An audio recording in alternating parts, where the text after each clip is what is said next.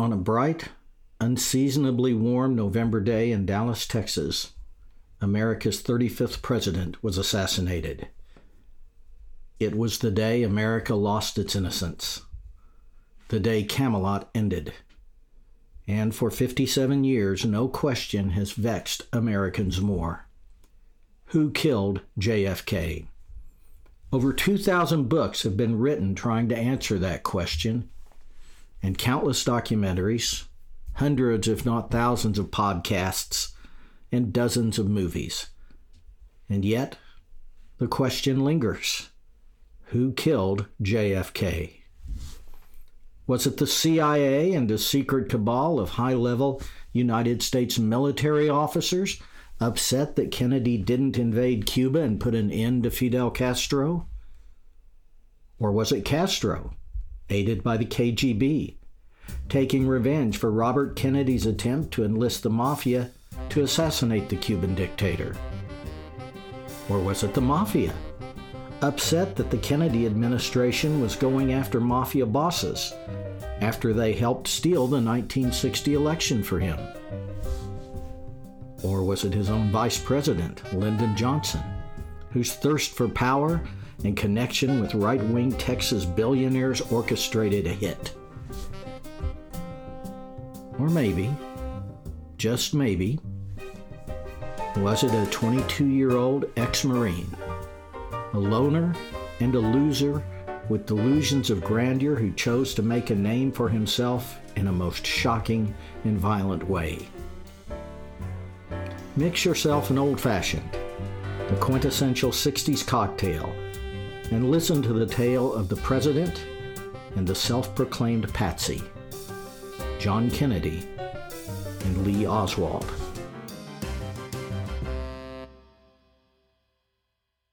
The 1960 election was close. It wasn't decided until the early morning hours of the following day. And as the 1964 election approached, Jack Kennedy was worried. He couldn't afford to lose any of the states he carried in 1960, and Texas was causing him to lose sleep. The Democratic Party in that state was split between a liberal faction, led by Senator Ralph Yarborough, and the conservative side, led by Governor John Connally, a protege of Vice President Lyndon Johnson. Kennedy was worried that if the Texas Civil War erupted into the open, the liberals might stay home and not vote, or the conservatives might bolt to his likely Republican opponent, Barry Goldwater. It was time for the president to knock some heads together and make sure the Democratic Party in Texas played nice.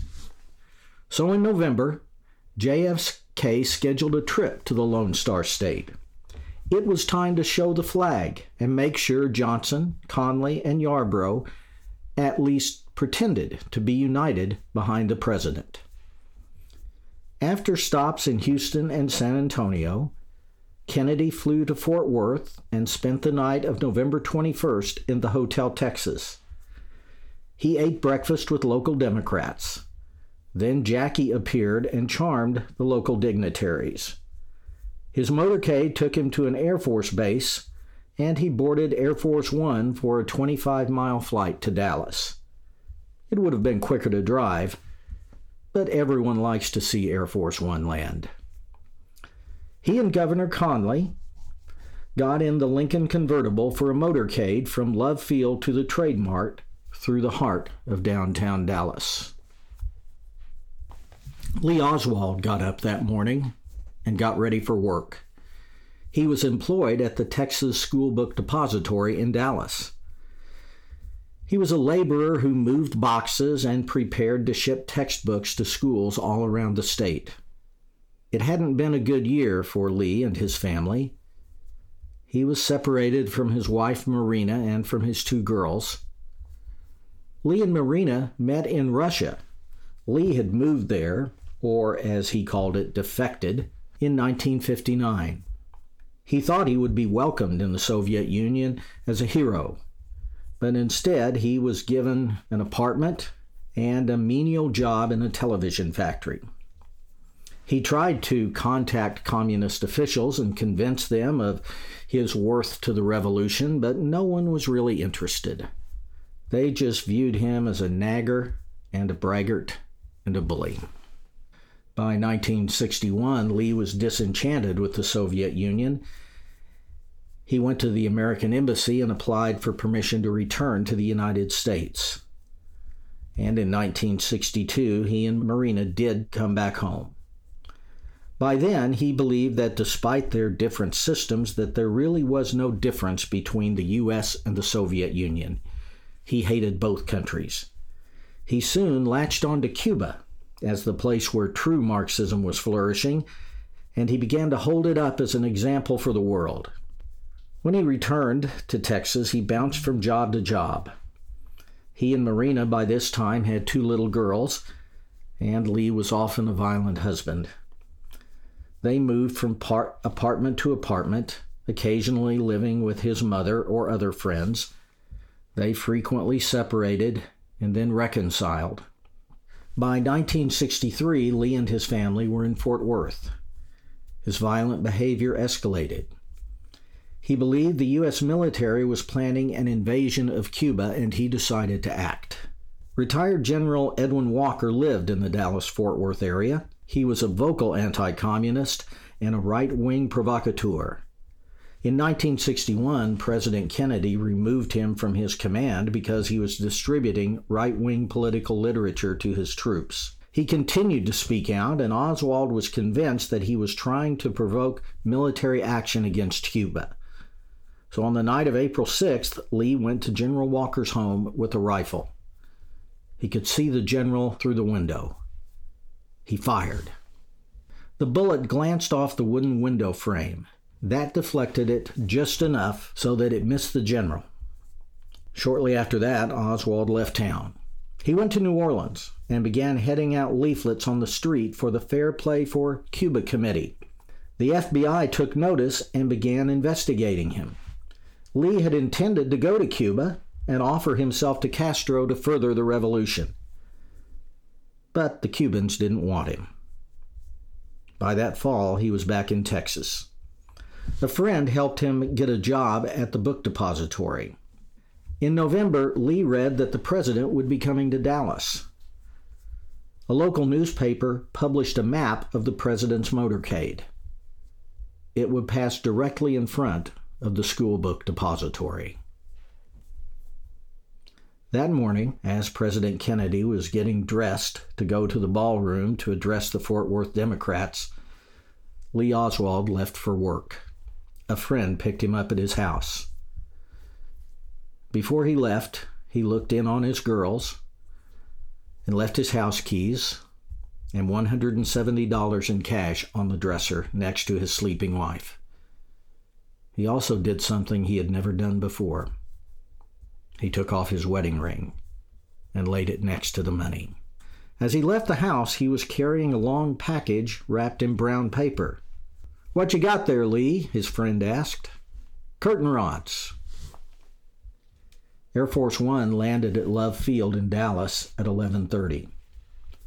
The early morning rain had given way to a blazing Texas sun. Kennedy hated to ride in the presidential Lincoln with the plexiglass bubble top. His Secret Service detail knew this, and so when the president, the first lady, and Governor and Mrs. Connally approached the waiting car, the bubble top had been disassembled and placed in the trunk. The motorcade slowly pulled out of Love Field and headed toward downtown Dallas. Most of the workers in the schoolbook depository left the building to go outside and get a good look at the president and Jackie. Some stayed inside and looked from the windows. Lee went to the sixth floor and began moving boxes around a corner window. He opened the window and piled some boxes right in front of it. Then he took his package of curtain rods and unwrapped it. The curtain rods turned out to be an Italian single action bolt rifle. He braced the rifle on top of the boxes and adjusted the scope and waited. The motorcade was downtown. The crowds were loud and enthusiastic. As the car slowed to make an almost U turn onto Elm Street, Mrs. Connally turned and said, Mr. President, you sure can't say Dallas doesn't love you. No, you can't, he replied.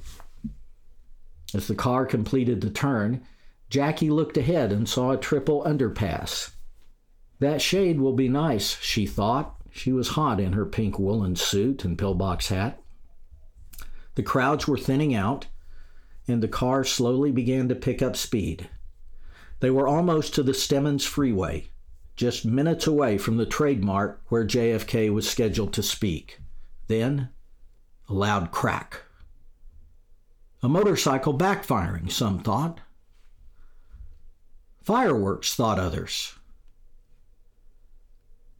But this was Texas, and many of the hunters and the ranchers, people like Lyndon Johnson, John Connally, and Ralph Yarborough instantly knew what it was a rifle shot. Another crack. In the car, the president's hands reflexively raised to his throat. His wife turned to look at him. Governor Connally arched his back. His breath puffed out, and he felt himself start to slump to his side. Another crack. My God, they're going to kill us all, Connally screamed. The president was behind him, sitting upright, held in place by the back brace he always wore. More than one person described the next sound as a grapefruit being thrown against a wall. The right side of the president's head exploded. Jackie, in shock, tried to crawl on the back of the Lincoln to retrieve a piece of his skull. A Secret Service agent jumped on back of the accelerating car and pushed her down into the seat. He took one look at the president and sat up, signaling the agents in the car behind. Thumbs down. His eyes welling in tears. Lee Oswald put down his rifle and walked down six flights of stairs and out of the building. He got on a city bus and rode to the Oak Cliff section of Dallas. A mythology of the day has grown that there were no witnesses to the actual shooting. In fact, at least five people saw Lee Oswald in the window with a rifle. They all described him young, early 20s, dark hair, a dark colored coat or sweater over a white t shirt. His manager took roll and found that Oswald was the one employee who was missing, and a bulletin went out to Dallas police. As Oswald was strolling through Oak Cliff, J.D. Tippit, a Dallas police officer, spotted him and approached him. Lee pulled out his revolver and shot him multiple times. Later that afternoon, Oswald was spotted going into the Texas Theater. The theater was surrounded. He pulled out his gun again, but it didn't fire, and he was arrested. Lee immediately claimed, I'm a patsy. I didn't kill anybody. But honestly, the evidence was pretty damning. His prints were on the rifle. There were several descriptions of him. He joined the Marines when he was 17 and was an adequate marksman, not an expert, but honestly, the shots weren't that difficult.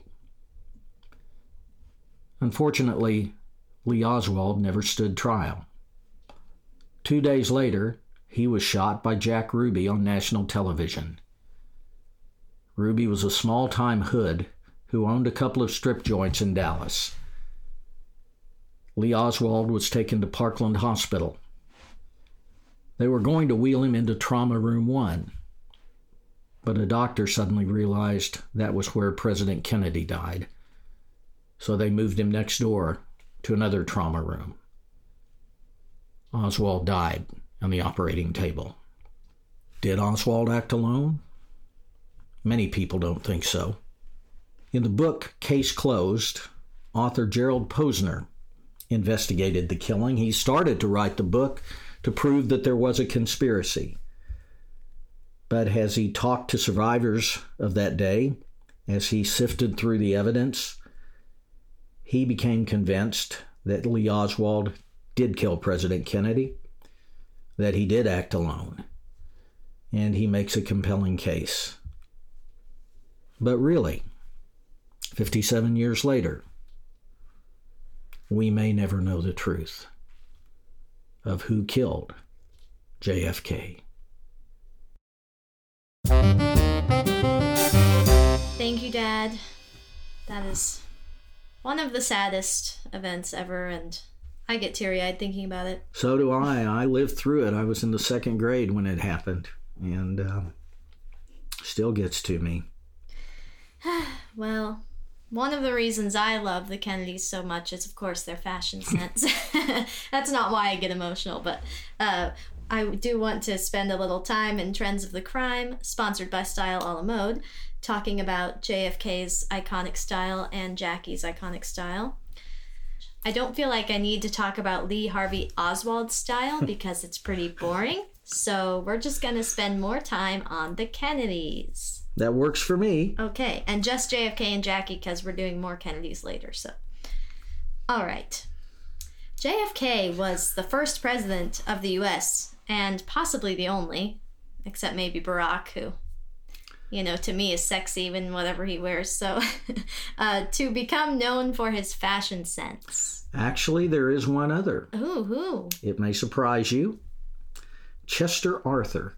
Oh, what back number in was the that? well, he would have been from uh, 1881 to 1885. He was uh, not one of our most famous presidents. He was he became president after James Garfield was assassinated, but uh, he was quite the clothes horse, from what I hear. Wow, I didn't know that. I'll have to look look him up. Well, John F. Kennedy embraced the swinging 60s with skinny ties, natty knitwear, and sunglasses. And as we all know by now, I love the 60s, so everything about it. Um, everything about the fashion, I mean. Uh, Kennedy wore the classic two piece suit known by politicians, but he had them tailored to a slim fit, which made them look a little more stylish than your average two piece suit. Uh, the suits had narrow lapels, subtle patterns, and creased trousers. And pocket squares were always included in JFK's suits. Do you recall seeing pocket squares? I do, I do. Now, one other thing about JFK, uh, he is uh, credited with with almost single handedly destroying the men's hat industry in the '60s Mm. because he refused to wear hats. He refused to be photographed in hats. Can't ruin that hair. No. And in fact, the morning he was killed in Fort Worth, um, the mayor of Fort Worth and the police chief of Fort Worth presented him with a cowboy hat, a Stetson. And uh, he picked it up, and people in the audience were cheering. And I, I recall hearing people yelling, Put it on, put it on. And he just smiled and said, uh, I'll uh, put it on when I get back to the Oval Office, and uh, you all can uh, come up and see how it looks. That's funny. I didn't know that. That's funny. Yep, can't when you have hair that good, you can't risk it, you know. I understand. Actually, I don't. Whatever.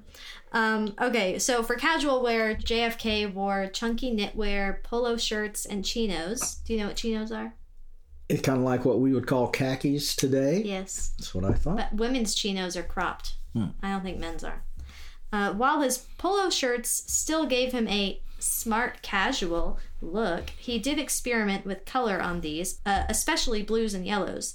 And his chinos were always stone or white to distance from his gray and navy suit trousers. So he definitely wanted to separate fun and work. So. Mm-hmm. And when it came to formal wear, JFK stuck to a classic tuxedo, and sometimes he had fun uh, with velvet dinner jackets or satin lapels. Velvet dinner jackets are coming back. I've seen them a lot lately.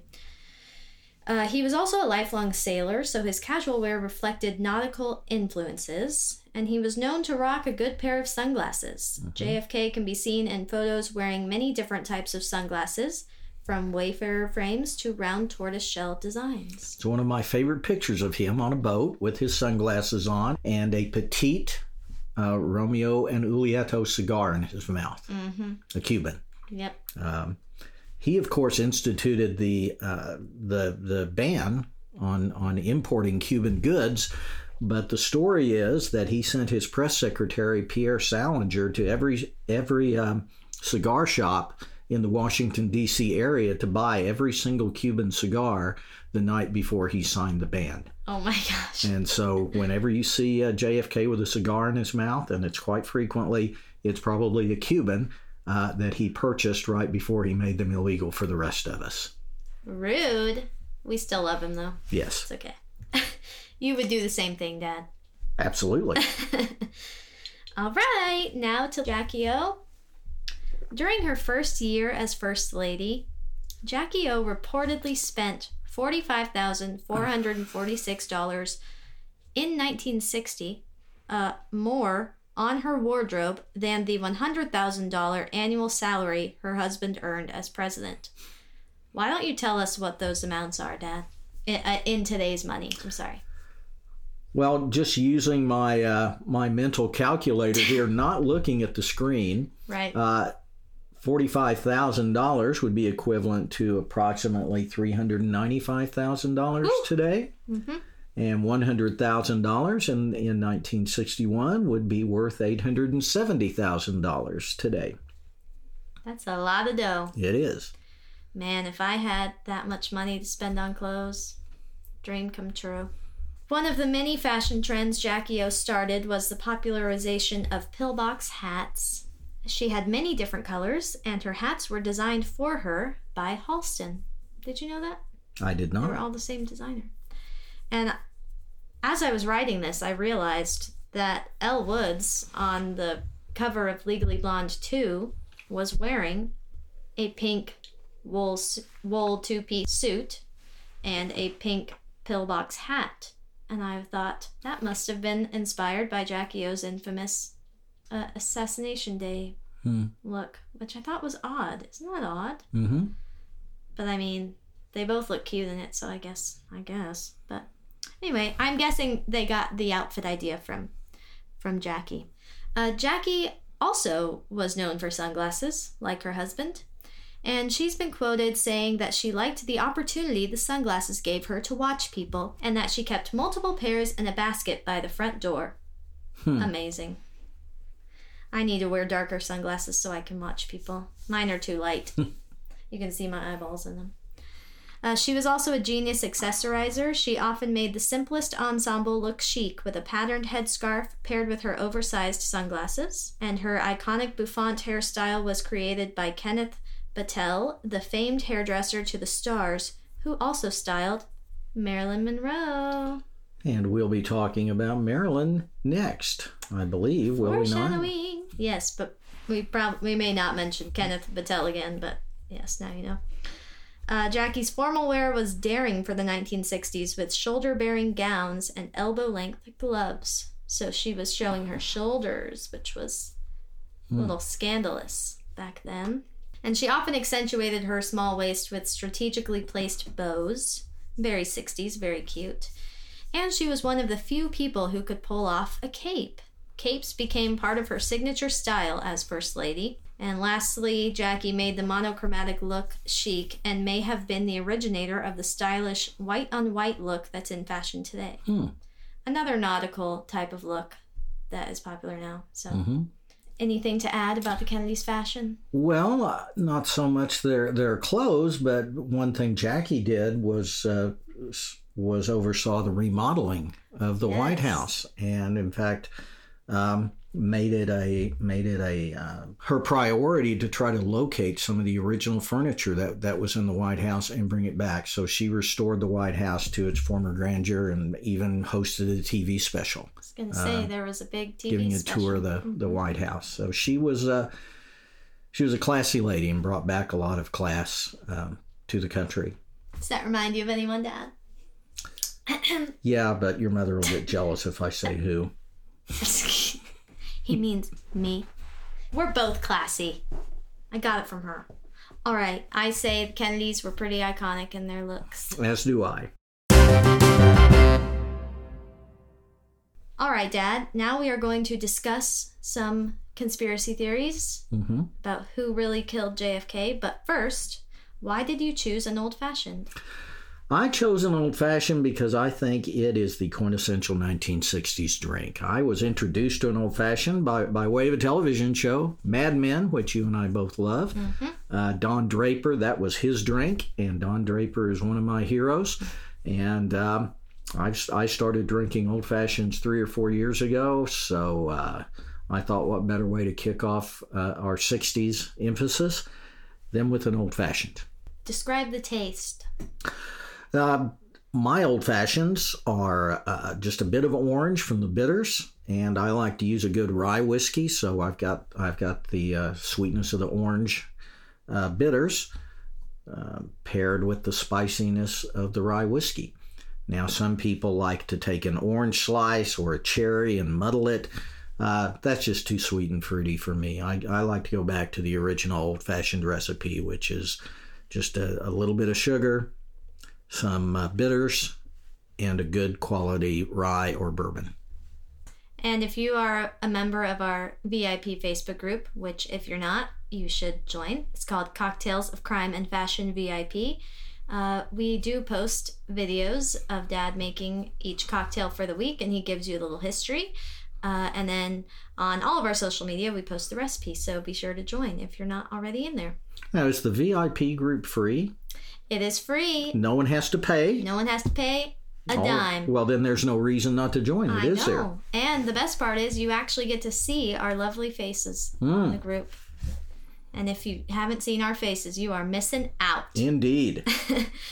Yeah, you just have to request because it is a private group. So search for it and then click request to join, and I accept everybody. From one, come all.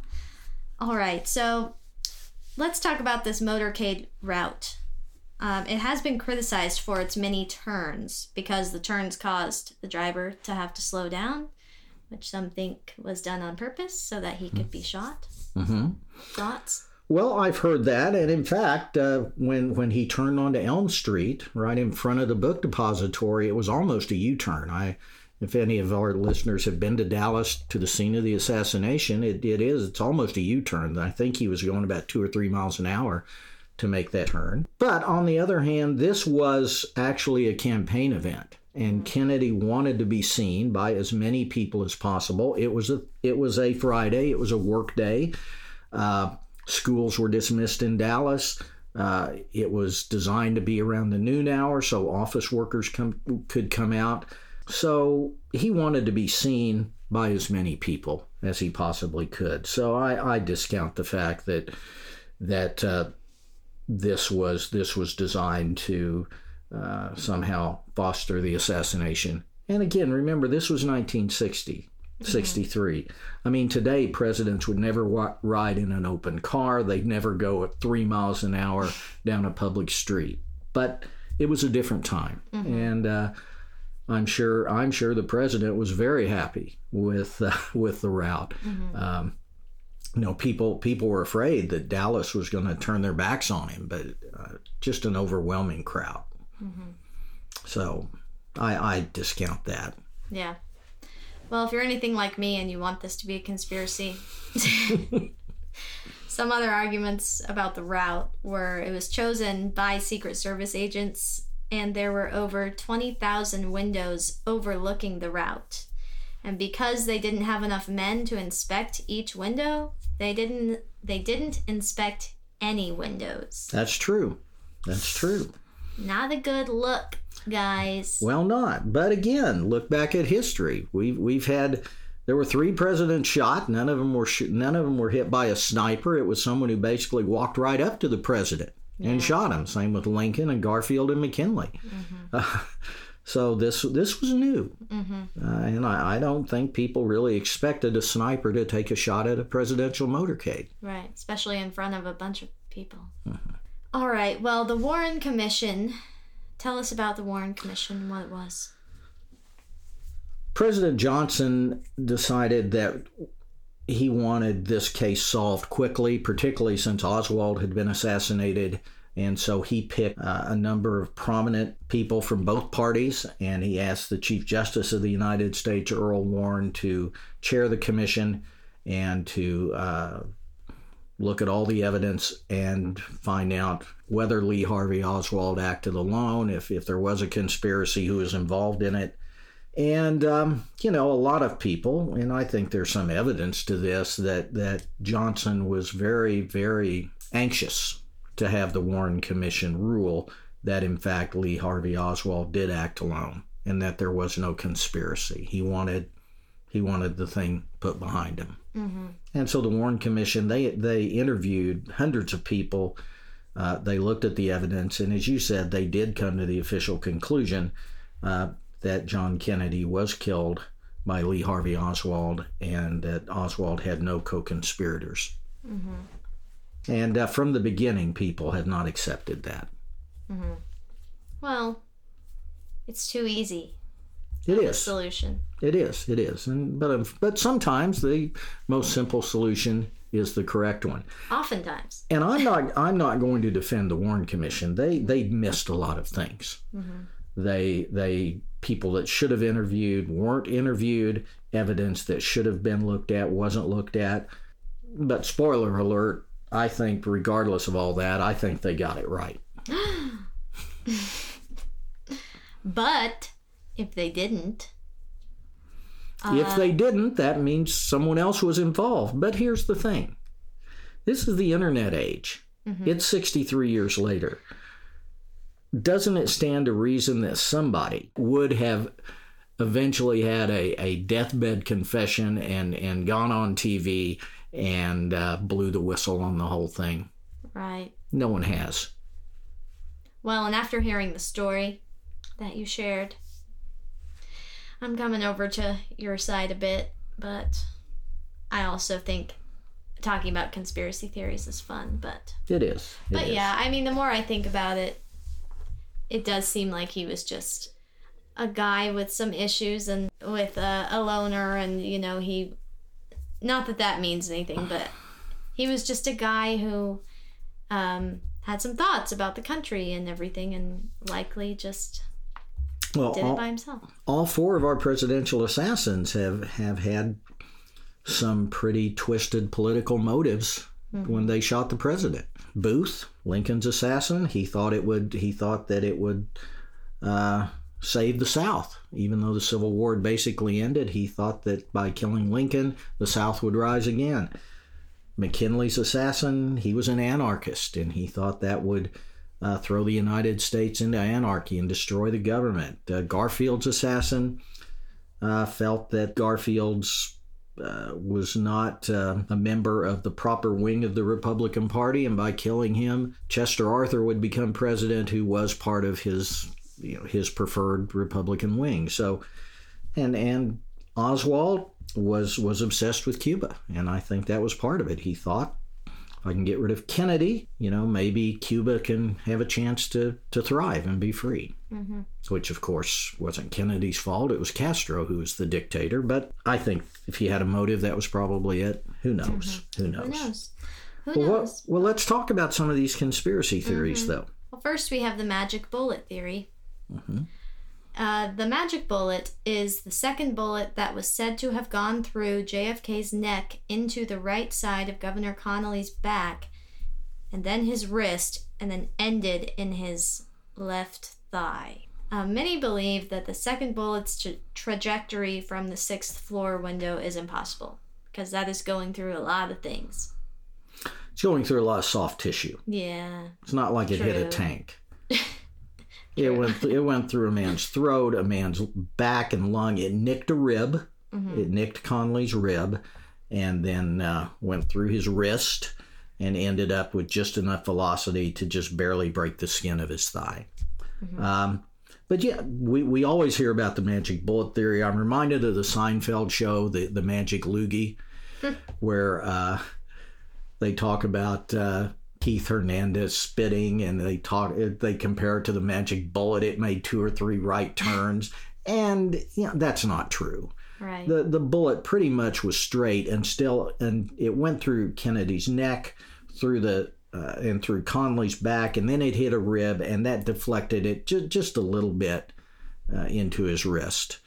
Uh, and Connally was sitting below Kennedy. It was he was in the jump seat of the presidential limousine. Kennedy was in the back seat, but then they laid down a, a little jump seat behind the front seat, so he was actually lower. And, and it was a it was a clear, it was a straight line to them, and I think that's been proven. Mm-hmm. Um, and the other thing about the magic bullet theory, um, it's been referred to as the pristine bullet, as if there's Mm-hmm. It absolutely no damage. Yeah. And uh, there are pictures. I think you may post one later Yes, I will. of the of the actual bullet, and it was damaged. the The one side of it had been flattened, um, so it's not a it's not a perfectly intact bullet. Just my th- my feeling. But But yes, if the bullet did not go through all that, if the same bullet did not go through all those places, there had to have been two shooters. that's true. But then where was the second shooter? It had he uh, had to also be from above. I mean, the trajectory of the bullet was down. And it was from the direction of the book depository. So, did that mean there was someone up there with Oswald? No eyewitness reported seeing two people in that sixth floor window. Five people said we did see one person up there. Hmm. So it was probably just the one. I think it was. I think it was. Well, Governor Connally said in a 1966 interview with Life magazine that one bullet caused JFK's first wound and a completely separate bullet struck him. He did say that, and he said both he and his wife would believe till their dying day that they were struck by different bullets. But in 1992, Connally was interviewed by Gerald Posner, and uh, Posner had uh, acoustic evidence from um, from Dealey Plaza, where the uh, where the assassination occurred. Uh, there were police microphones that were open, and um, there was clear acoustic evidence that was uh, it had been analyzed by 1990s technology instead of 1960s technology. Uh, they played that for Governor Connally, and in 1992 he said, "Well, you know." After hearing this, it's entirely possible we were hit by the same bullet. So, when in 1960 62, this was a man who had been shot, and um, that was his opinion. But 30 years later, after hearing additional evidence, he said, "No, maybe I, maybe not." Okay. I didn't know that part. Yes. How about James Tague, a spectator, who said that a stray bullet hit the sidewalk near him and a fragment of that bullet struck him in this in the cheek. He claims the stray bullet was the second shot and not the first shot. And either Tague misinterpreted or there were more than 3 bullets fired, even though only 3 cartridges were found by Oswald's window in the depository building, which would mean more than one mm-hmm. shooter. In his book, Posner analyzed the uh, the curb uh, where a possible bullet struck, and that bullet then would have would have thrown up some concrete uh, in into Mr. Teague. The the concrete was analyzed, and it was only lead; it was not copper, and these were copper covered bullets. Uh, in the recreation of the assassination, uh, Posner is of the opinion that the first shot actually hit a tree branch that's in the window. You can see that in the window, and that first bullet hit the tree branch that destroyed the copper jacket, and the bullet had, had separated into fragments, and it was some of those fragments that hit the curb and that threw the through the uh, concrete up into Teague. So Posner's position, uh, yeah, he did misinterpret. It was the first shot that that hit the concrete curb and injured him, and it was the second shot that went through um, both President Kennedy and Governor Connally, and then the third shot, of course, was the kill shot. Mm-hmm. Yeah, sometimes I wonder if hearing all these things about the conspiracy kind of helped form these ideas that maybe, like from these victims themselves, that maybe mm-hmm. it was a conspiracy. Mm-hmm. So I wonder that too.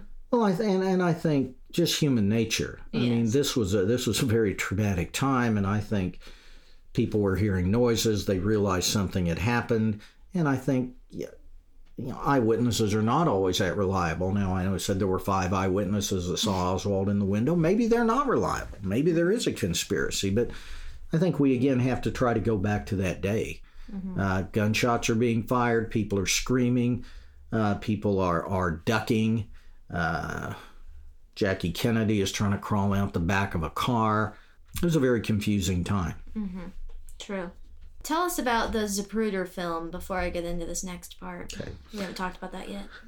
Well, Abraham Zapruder uh, had a business downtown, and he had a he had a uh, camera, a little movie camera, and he decided he was going to go get pictures of the president. So he found a nice place to stand in Dealey Plaza, kind of on a pedestal, and uh, he had his camera running as the president was coming down the street. the The motorcade passed behind a sign, and so for and I don't have the numbers of the frames, but for for a short period, the car was not visible. The last image they had of, of the president was he was waving to the crowd. Then the, the car disappears behind the sign, and when it reappears, the president is grabbing at his throat, and Governor Connally is reacting to something. His his hat is flopping up, his face is very red, his cheeks are puffed out, and so obviously, sometime while that vehicle was hidden, Kennedy and Connally had had both been hit. Um, and then, of course, the, the car continued. Zapruder uh, held his camera on it, and he got that that just awful, gruesome shot of the president's head exploding. Um, and you know, people have analyzed as a Zapruder film. I know some people said, well, if you analyze the film and the speed of the film, there wasn't a, enough time for there to be shots. Well, again, I think a lot of people they say they they start their analysis at the moment the car appeared from behind the sign. But if the shots were fired immediately as the car passed from view, there would have been enough time. Hmm. And I, I think recreations have indicated there was plenty of time for for an experienced marksman to fire three shots. And clearly that's how many were fired, at least from the book depository. That's where we found the the spent cartridges. Mm-hmm. Um, so that's the Zapruder film mm-hmm. story. Uh, well, supposedly there is some other footage. Mm-hmm. mm-hmm. Everyone knows about the Zapruder film, but apparently there's other footage that was uh, shooting at a different angle, showing the infamous grassy knoll. Mm-hmm.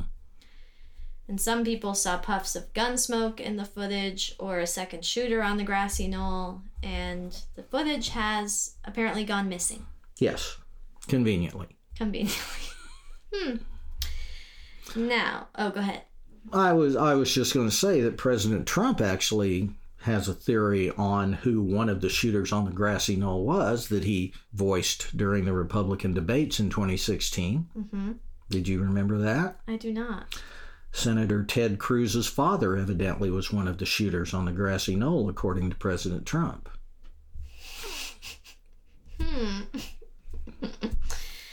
Interesting. Yes, Okay. I'm just saying. That's what he said.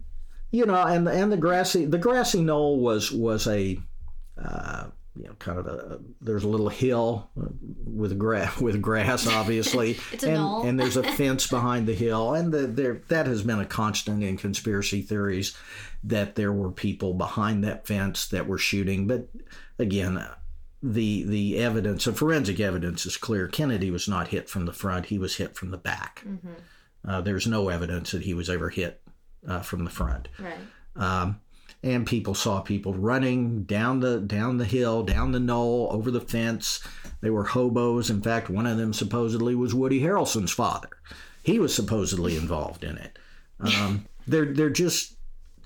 I think the grassy knoll theory really originated by by some people who heard gunshots and they they and it's an echo chamber. Right. I, I I know you've been there with me. You may not remember it, but it's an echo chamber, buildings all around, and people heard heard gunshots. Uh, there's a picture in in this Posner book of the Secret Service agents are immediately turning around looking at the book depository, but other people are pointing to the grassy knoll. Some people are pointing the other way. So you have a lot of people who are panicking, trying to they've heard something and they're trying to think where it came from. So. Right.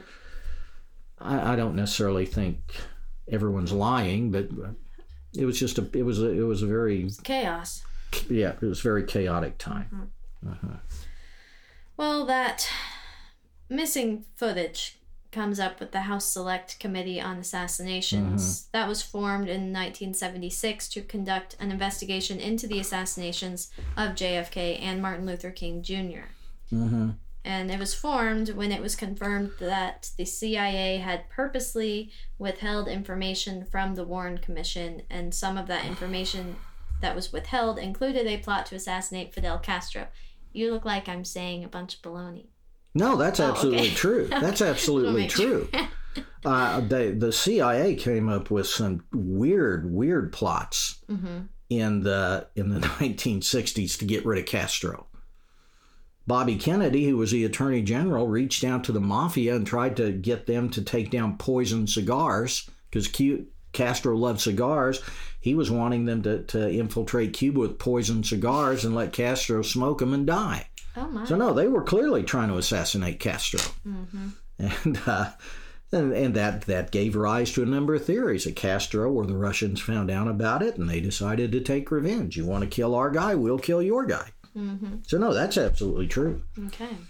Um, now they did. Um, one thing that the select committee did was try to analyze uh, recordings from a police motorcycle Mm-hmm. that uh, they said indicated that there were not three shots, that there were at least four, Mm. which would have meant they couldn't have all come from the book depository. Mm-hmm. Uh, Posner uh, retained other experts who was listening to those tapes, talked to the police officer whose motorcycle it was, who can, who swears it wasn't his mic, his mic wasn't open, uh, and so Posner doesn't believe that this evidence is is is accurate. Mm-hmm.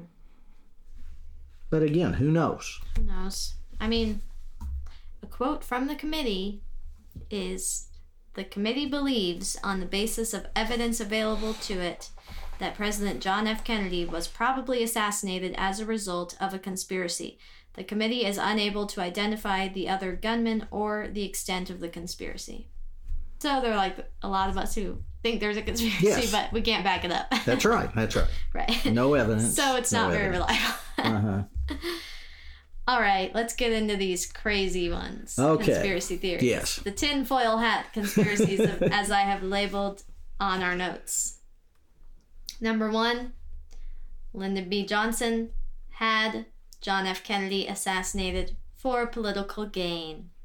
I mean, that's a pretty natural assumption, I would say. Yes, he he he gained something out of this He did. assassination. He became president, And he was very bored as VP. and the Kennedys did not treat him well. hmm They had a nickname for him, in fact, behind that? his back, Hmm. Uncle Cornpone.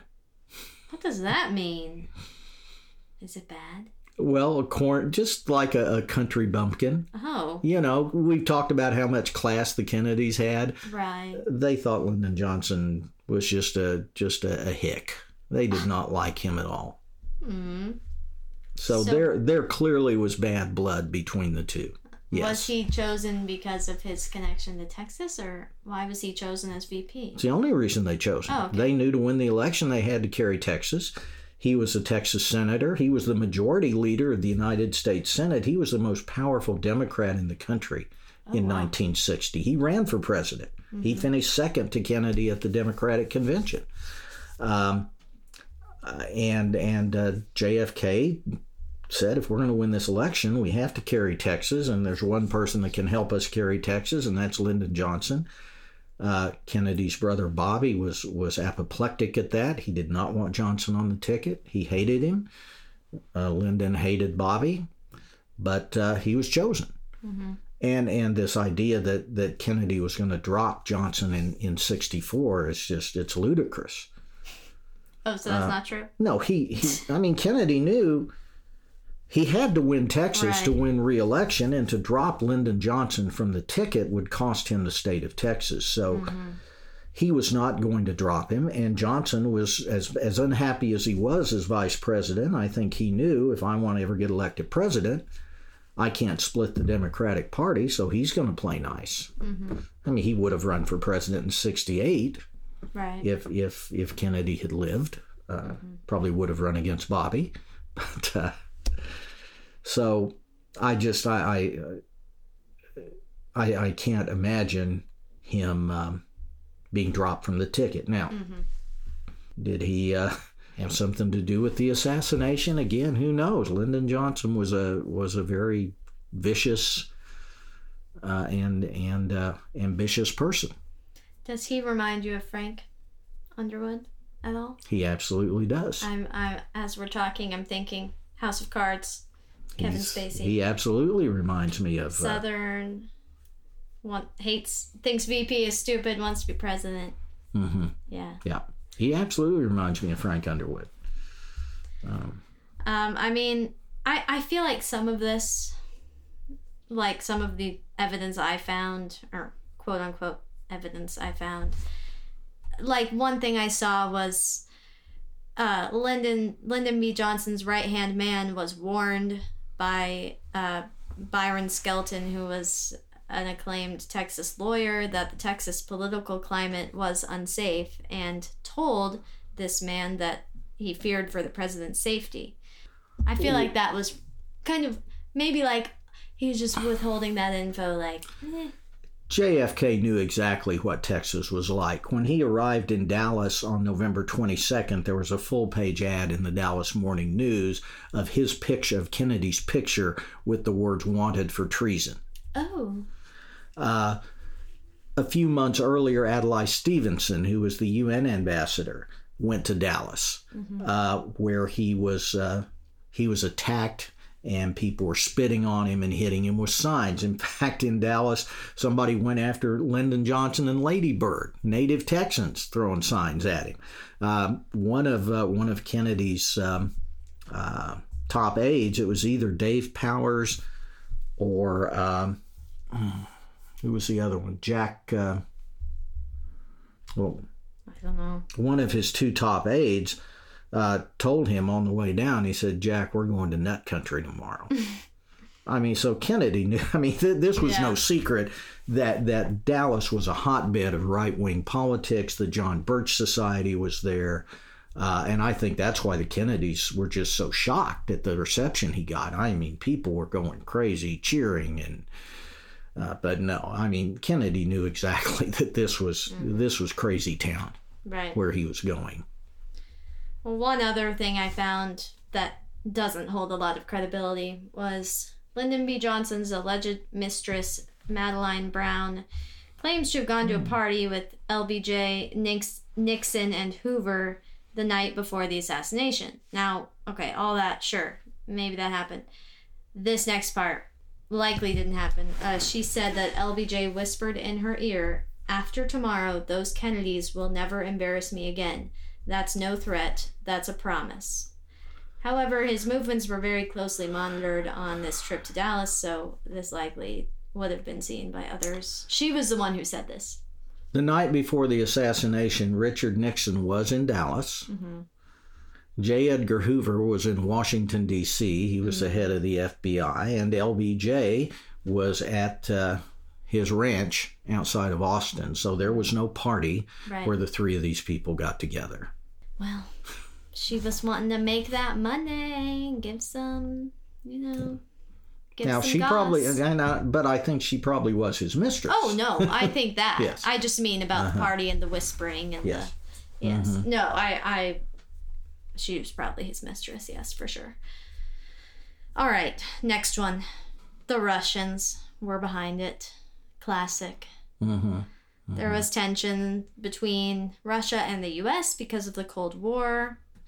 Lee Harvey Oswald defected to the Soviet Union, and some argued that he was acting as a KGB agent when he assassinated Kennedy.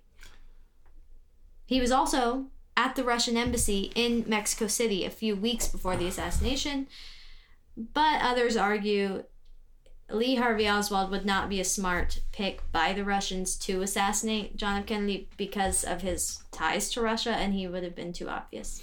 I think that's right. And plus, he was not KGB material. Mm-hmm. Again, Oswald was just a. He's not a smart person. Mm-hmm. Let's just put. He thought he was, and he he went to the Soviet Union. Now he lived there. He declared himself a communist and a Marxist, but he was there two years and decided this isn't for me. He hated the Soviet Union. That's when he latched onto Cuba. So the the idea that he was a KGB agent, I think, again, is ludicrous. And and why would why would the Russians assassinate John Kennedy knowing Lyndon Johnson was going to be president? I mean, Kennedy and Johnson were both cold warriors. Uh, I don't think they could expect to get a better deal from, from Johnson than they could get from Kennedy. Right. True. All right. Next, we have the mob assassinated Kennedy. So, three separate mob groups have claimed that they were each responsible for the assassination. These mob groups are Chicago, Miami, and New Orleans. New Orleans. Uh, Robert Kennedy made moves against organized crime as the Attorney General, which possibly made the mobs upset.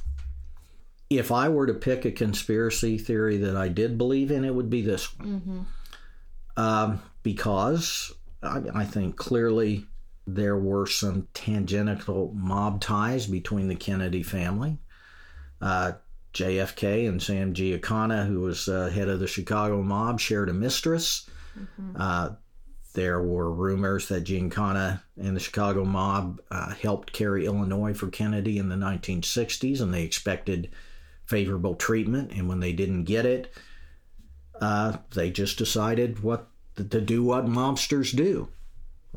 We're going to hit the guy. Mm-hmm. I mean, not because he was president and there was some CIA conspiracy and they were hired to do it. Giancana just thought, you don't treat me like that. Mm-hmm.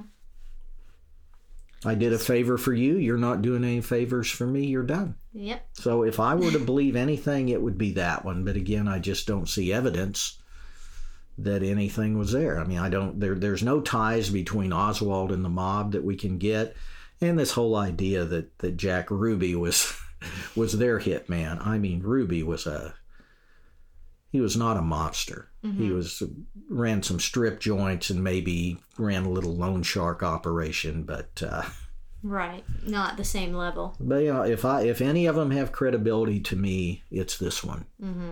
I just don't know how they pulled it off.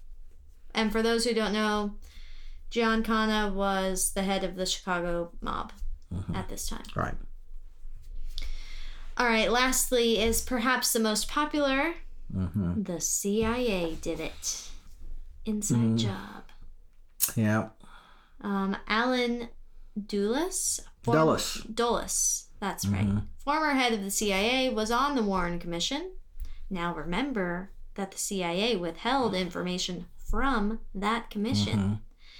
The CIA now refers to this as a benign cover up. hmm Possible motives. What are they? JFK found out that the CIA had a plot to assassinate Fidel Castro. The CIA then felt threatened that Kennedy might have a different agenda, agenda or would disband them, so they plotted to assassinate him. you don't like that one? Again, where's the evidence? Right. There is none. Yeah. Uh, next, forensic historian Patrick Nolan theorizes that four high level agents not only planned the shooting, but three of them fired four shots during the assassination. Uh, the CIA maybe chose Oswald to be the assassin because he was a known communi- communist and Russian sympathizer, so they knew that all the blame would be put on him. hmm And then, after the failed Bay of Pigs invasion, the CIA underwent personnel changes at the hand of Kennedy, which may have upset them. Uh, Kennedy refused to offer additional U.S. military support during the Bay of Pigs, despite the CIA offering an umbrella of air protection. Hmm, I wonder why I emphasized umbrella. All right, this is my favorite one that I know isn't true, but I Yes. wish it was true. yes. Mainly because I just finished season two of The Umbrella Academy. Yes. Season two focuses on JFK assassination, so y'all need to watch it. If you haven't, Dad, get on that. It's a great Okay. all right, anyway.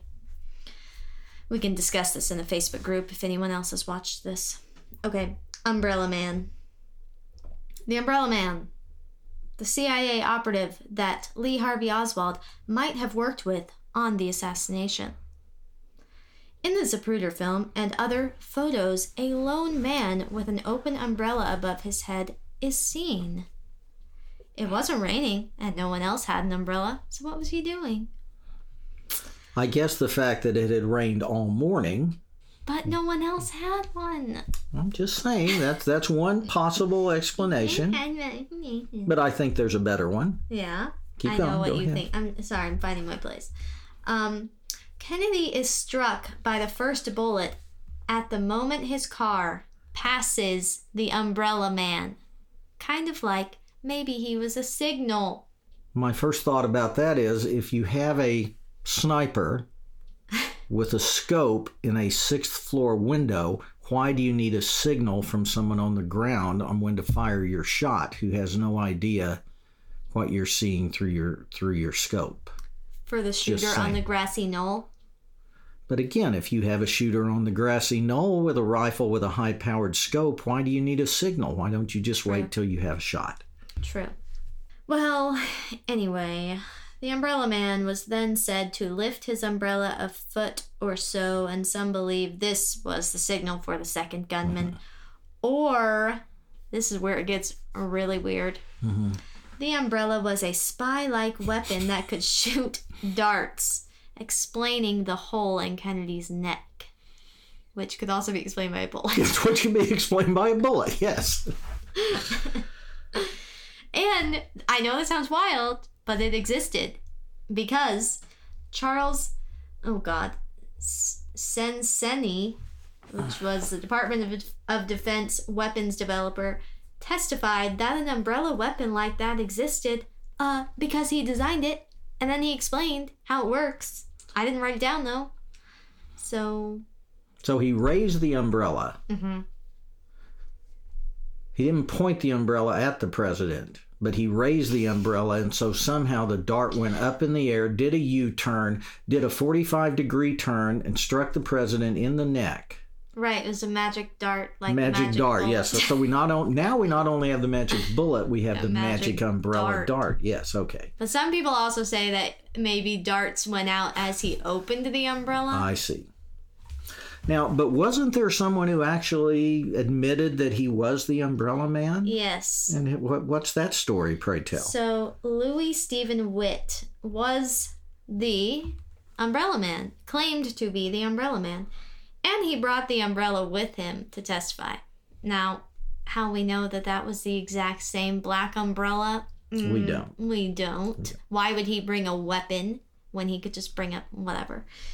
Uh, he claimed the umbrella was a symbol of protest to John F. Kennedy's father. Yes.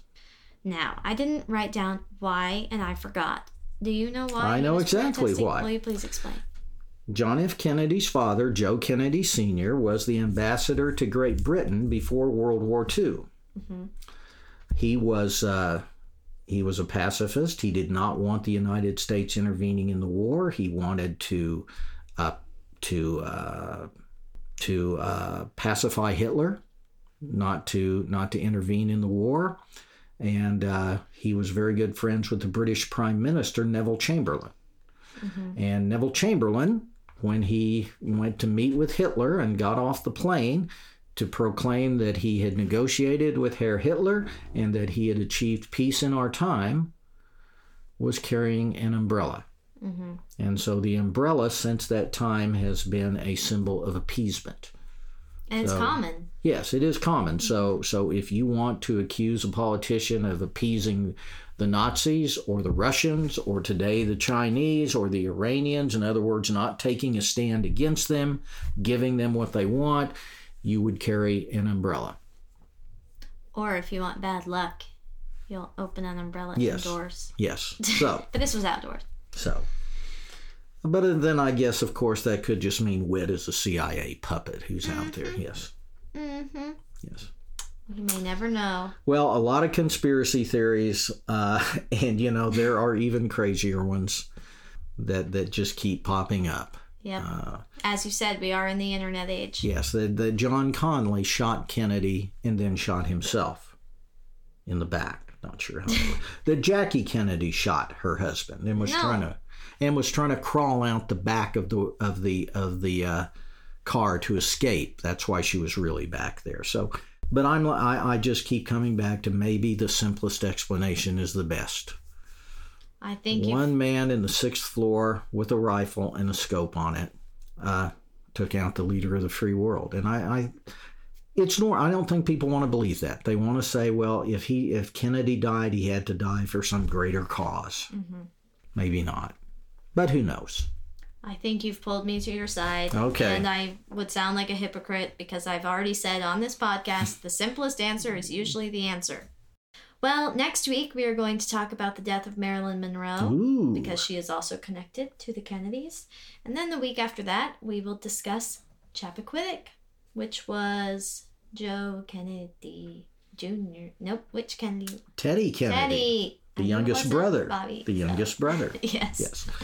Now, I think what you should do is you should go online and find the video of Marilyn Monroe singing "Happy Birthday" to President Kennedy, Aw. and then you should you should uh, sing it on the podcast next week as if you, you know in in a Marilyn Monroe voice. Oh, I'll try. Okay. I don't know what she sounds like. I'll try that. All right. Uh, thank you all for listening, Thank you. and we will see you next week. Bye bye. This has been Cocktails of Crime and Fashion. Join our VIP Facebook group to discuss cocktails, crime, and fashion, and to watch exclusive videos and content. Follow us on Instagram and Twitter at Cocktails of Crime and Fashion. We also have merch. There is a link in the episode notes. Cocktails of Crime and Fashion was written and produced by Mike Norland and Macy Norland Burkett. Our editor is Kate Mays. Thank you to Alex Joaquim for composing our theme music and to Kaylee Bitter for designing our cover art.